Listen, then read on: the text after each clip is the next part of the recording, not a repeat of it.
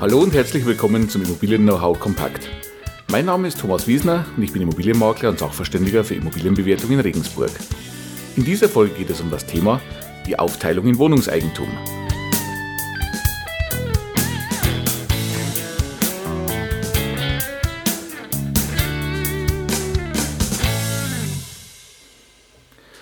Wir haben ja jetzt schon einige Male über das Thema Eigentumswohnung und über Wohnungseigentum gesprochen und dazu habe ich dann heute mal eine Folge, die eine Vertiefung darstellt und die die Antwort auf eine Hörerfrage ist.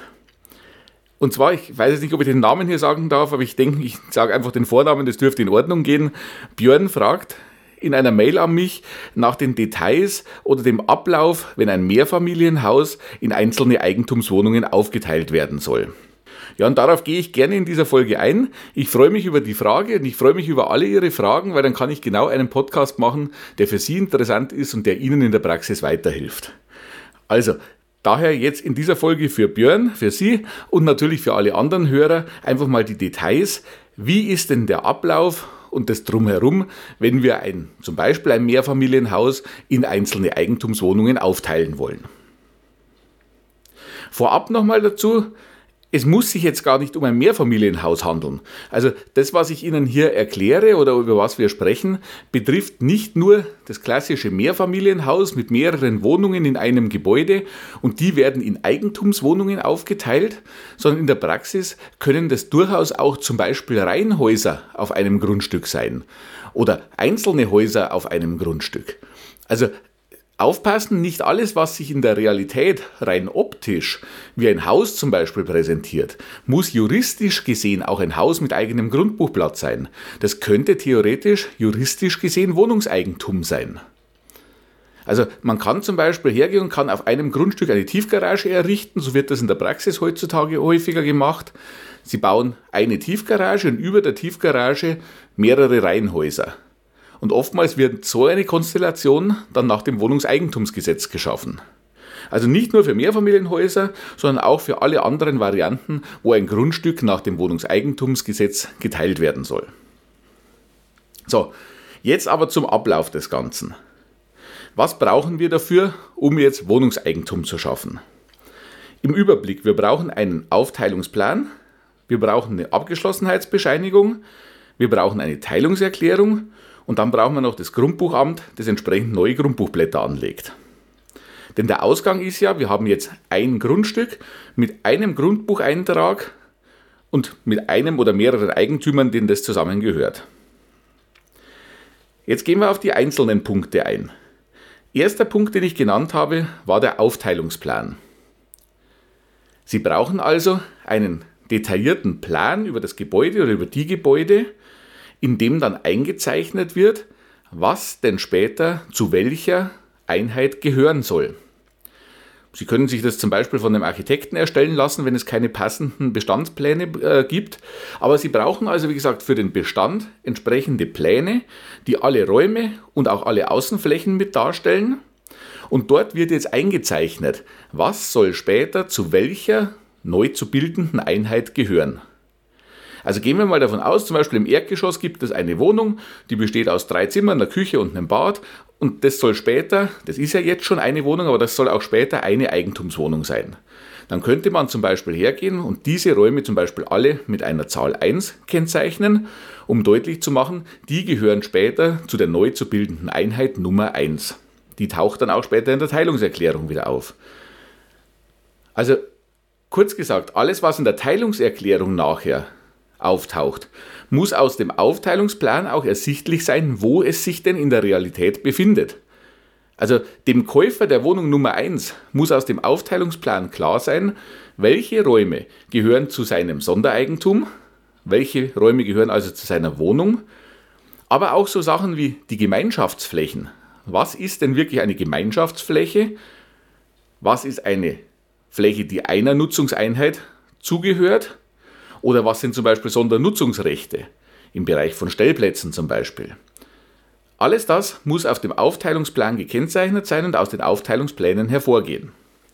Wie gesagt, wenn Sie diese Pläne nicht vorliegen haben oder wenn sowas nicht vorliegt, kann Ihnen zum Beispiel ein Architekt das Ganze dann erstellen. Der zweite Punkt, den ich genannt hatte, war die sogenannte Abgeschlossenheitsbescheinigung. Hier kommt jetzt das Bauamt ins Spiel.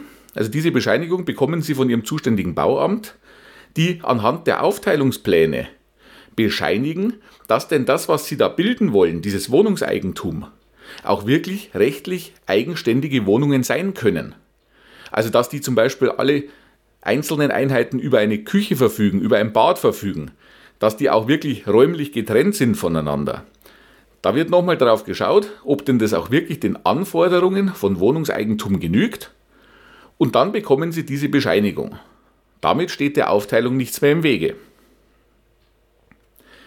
Um jetzt aus dem bisher immer noch bestehenden einzelnen Grundbuchblatt später mehrere einzeln handelbare Einheiten zu machen, kommt jetzt die Teilungserklärung ins Spiel.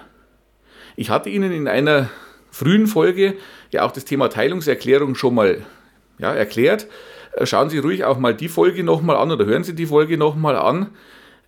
Wichtig ist jetzt, wenn Sie diese Teilungserklärung erstellen, Sie sollten die, also Sie müssen, den Notar brauchen Sie in jedem Fall. Sie brauchen den Notar mindestens zum Beglaubigen dieser äh, Teilungserklärung. Sie sollten die aber vom Notar beurkunden lassen. Denn dann haftet der Notar auch für das, dass das Ganze richtig ist, dass es dem WEG auch entspricht und dass Sie alle gesetzlichen Anforderungen einhalten. Also Sie sollten am besten die Teilungserklärung mit einem Notar zusammen entwickeln, sich dort beraten lassen und dann auch schauen, dass wirklich alles dort drin ist, was rein muss.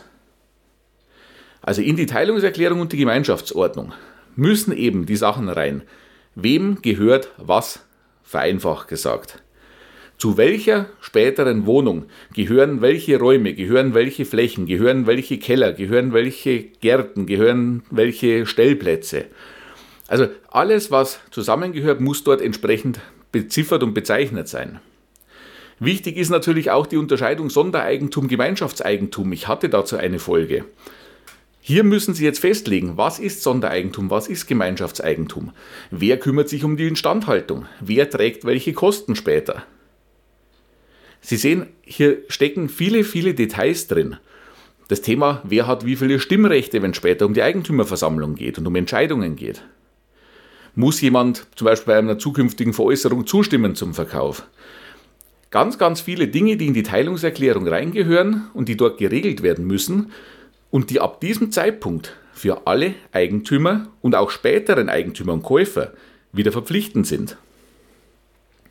Denn denken Sie dran, wenn Sie solche Regelungen später wieder ändern wollen, müssen Sie die Teilungserklärung ändern und dazu brauchen Sie einen einstimmigen Beschluss von allen dann dazugehörigen Eigentümern.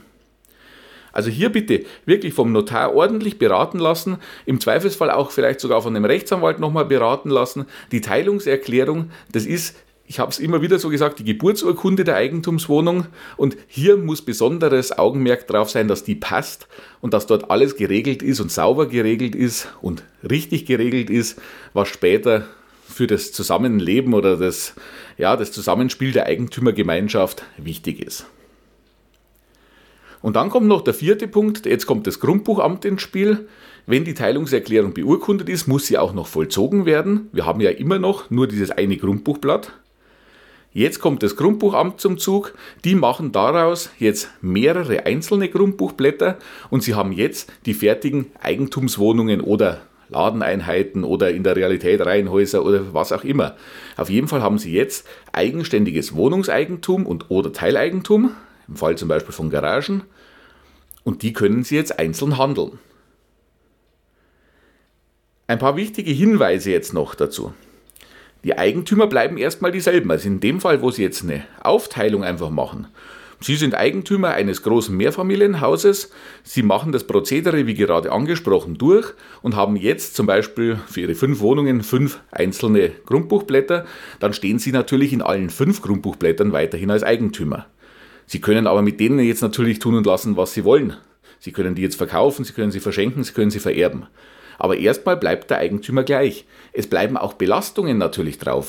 Also wenn vorher an dem großen Grundstück eine Belastung dran war, dann zieht sich die natürlich jetzt durch die einzelnen Grundbücher der einzelnen Wohneinheiten wieder weiter. Also die wird nicht gelöscht oder verfällt nicht. Ein zweiter ganz wichtiger Hinweis, und da haben wir ja erst vor zwei oder drei Folgen drüber gesprochen, Folge 35 glaube ich war es, beachten Sie Sonderrechte für Mieter, die schon in der Wohnung waren, bevor Sie diese Aufteilung vorgenommen haben. Also nur nochmal der Hinweis und die Zusammenfassung. Wenn ein Mieter bereits in seiner Wohnung gewohnt hat, Sie teilen jetzt danach auf, dann hat der Mieter zum einen, wenn Sie verkaufen, ein Vorkaufsrecht und zum anderen greifen wesentlich längere Kündigungsfristen. Hören Sie dazu einfach mal in meine Folge 35 rein. Da erkläre ich das Ganze nochmal im Detail. Hier aber bloß nochmal der Hinweis, bitte darauf aufpassen. Dann war noch die Frage nach den Kosten dieses ganzen äh, Vorgangs. Das kann ich Ihnen jetzt nicht pauschal beantworten, weil es immer von verschiedenen Faktoren abhängt. Wenn Sie zum Beispiel die Aufteilungspläne brauchen, das können Sie mit einem Architekten oder mit einem Bauingenieur einfach vereinbaren. Also vereinbaren Sie dann einen Preis dafür, den kann ich Ihnen jetzt nicht sagen, was das kostet. Das Thema Notar und Grundbuchamt ist in der Regel so, es orientiert sich an dem Wert dieses Gebäudes, das aufgeteilt wird. Also entweder wenn Sie jetzt schon das Mehrfamilienhaus haben, das aufgeteilt wird, am Verkehrswert dieses Hauses und zwar am hälftigen Verkehrswert, das ist in der Regel die, die Bemessungsgrundlage für die Gebühren. Oder wenn Sie jetzt ein Grundstück haben, dann natürlich erst noch das Grundstück und die Baukosten mit dazu und dann wieder der hälftige Wert. Das ist wie gesagt in der Regel die Bemessungsgrundlage für die Notargebühren und dann greift deren Gebührenordnung. Aber da bitte einfach kurz in dem Notariat anrufen, nach der Gebührenregelung nochmal fragen. Der Podcast steht ja auch länger online. Die Gebührenordnung ändert sich immer mal wieder. Also jetzt einen festen Wert rauszusuchen, der jetzt nur für diesen Standort auch gilt, äh, ja, bringt nichts. Also bitte, wie gesagt, mit diesem Hintergrundwissen einfach ein Notariat anfragen, dann haben Sie auch eine klare und gültige Kostenaussage. Ja, dann hoffe ich, ich konnte wieder ein bisschen ja, mehr Licht ins Dunkel bringen. Ich konnte Ihnen noch ein bisschen mehr Einblick in das Thema Wohnungseigentum und wie funktioniert das Ganze eigentlich geben. Ich hoffe, für Sie, Björn, war die Frage beantwortet. Ich hoffe, alle anderen hatten auch was davon und können was daraus mitnehmen. Wenn das so ist und wenn Sie finden, dass der Podcast auch für andere interessant sein könnte, dann freue ich mich natürlich immer über eine Rezension auf iTunes. Auch eine gute Bewertung freut mich oder den Daumen hoch auf YouTube, je nachdem, wo Sie das Ganze hören. Hinterlassen Sie mir den Kommentar, hinterlassen Sie mir gerne auch eine Frage, dann können wir auch auf Ihre Frage hier eingehen. Ja, ansonsten finden Sie mein Unterstützungsangebot als Makler und als Sachverständiger immer auf meiner Internetseite immobilienberatung-wiesner.de oder natürlich auch auf meiner Facebook-Seite. Die Links dazu immer in den Show Notes bzw. in der Beschreibung. Schauen Sie da einfach mal vorbei, stellen Sie mir gerne Ihre Frage. Und ansonsten freue ich mich, dass Sie zugehört haben. Ich freue mich drauf, wenn Sie nächste Woche wieder zuhören. Ja, und bis dann, Ihr Thomas Wiesner.